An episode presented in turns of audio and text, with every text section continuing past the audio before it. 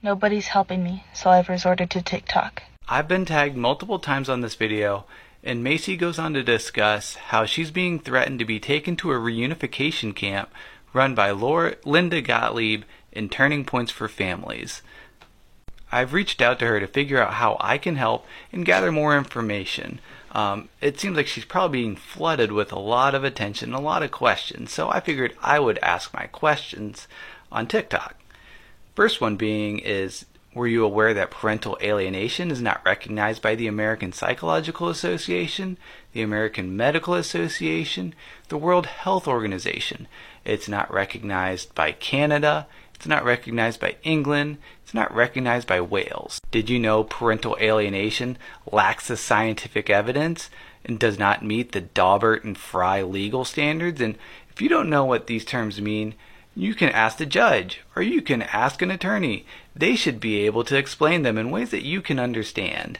And if they insist on using parental alienation, could you ask them what the construct validity is, what the discriminant validity is, what the concurrent validity is? And again, if you don't know these terms, that's okay. They should be able to explain them to you.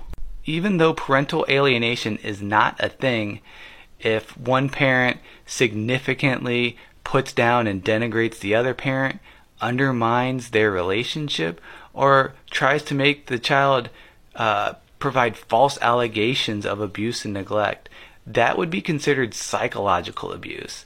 In order for it to be considered psychological abuse, there needs to be an assessment, a forensic evaluation. So, if there was, what sort of evidence do they have of psychological abuse? Was it substantiated? What other therapeutic options have been provided besides turning points for families?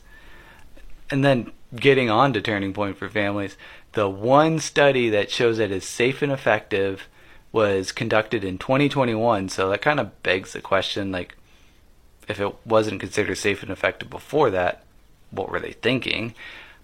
But even so, in that one study, it was not a randomized control trial. It was not a clinically controlled trial, and the results showed that the parent child relationship got worse. So maybe the question is how did it get into the Journal of Family Therapy in the first place? And did you know that the Center for Judicial Excellence provides pro bono consultation work? I don't know. I'm just asking questions. I hope you're doing well, Macy, and I hope we're able to connect and that I'm able to help.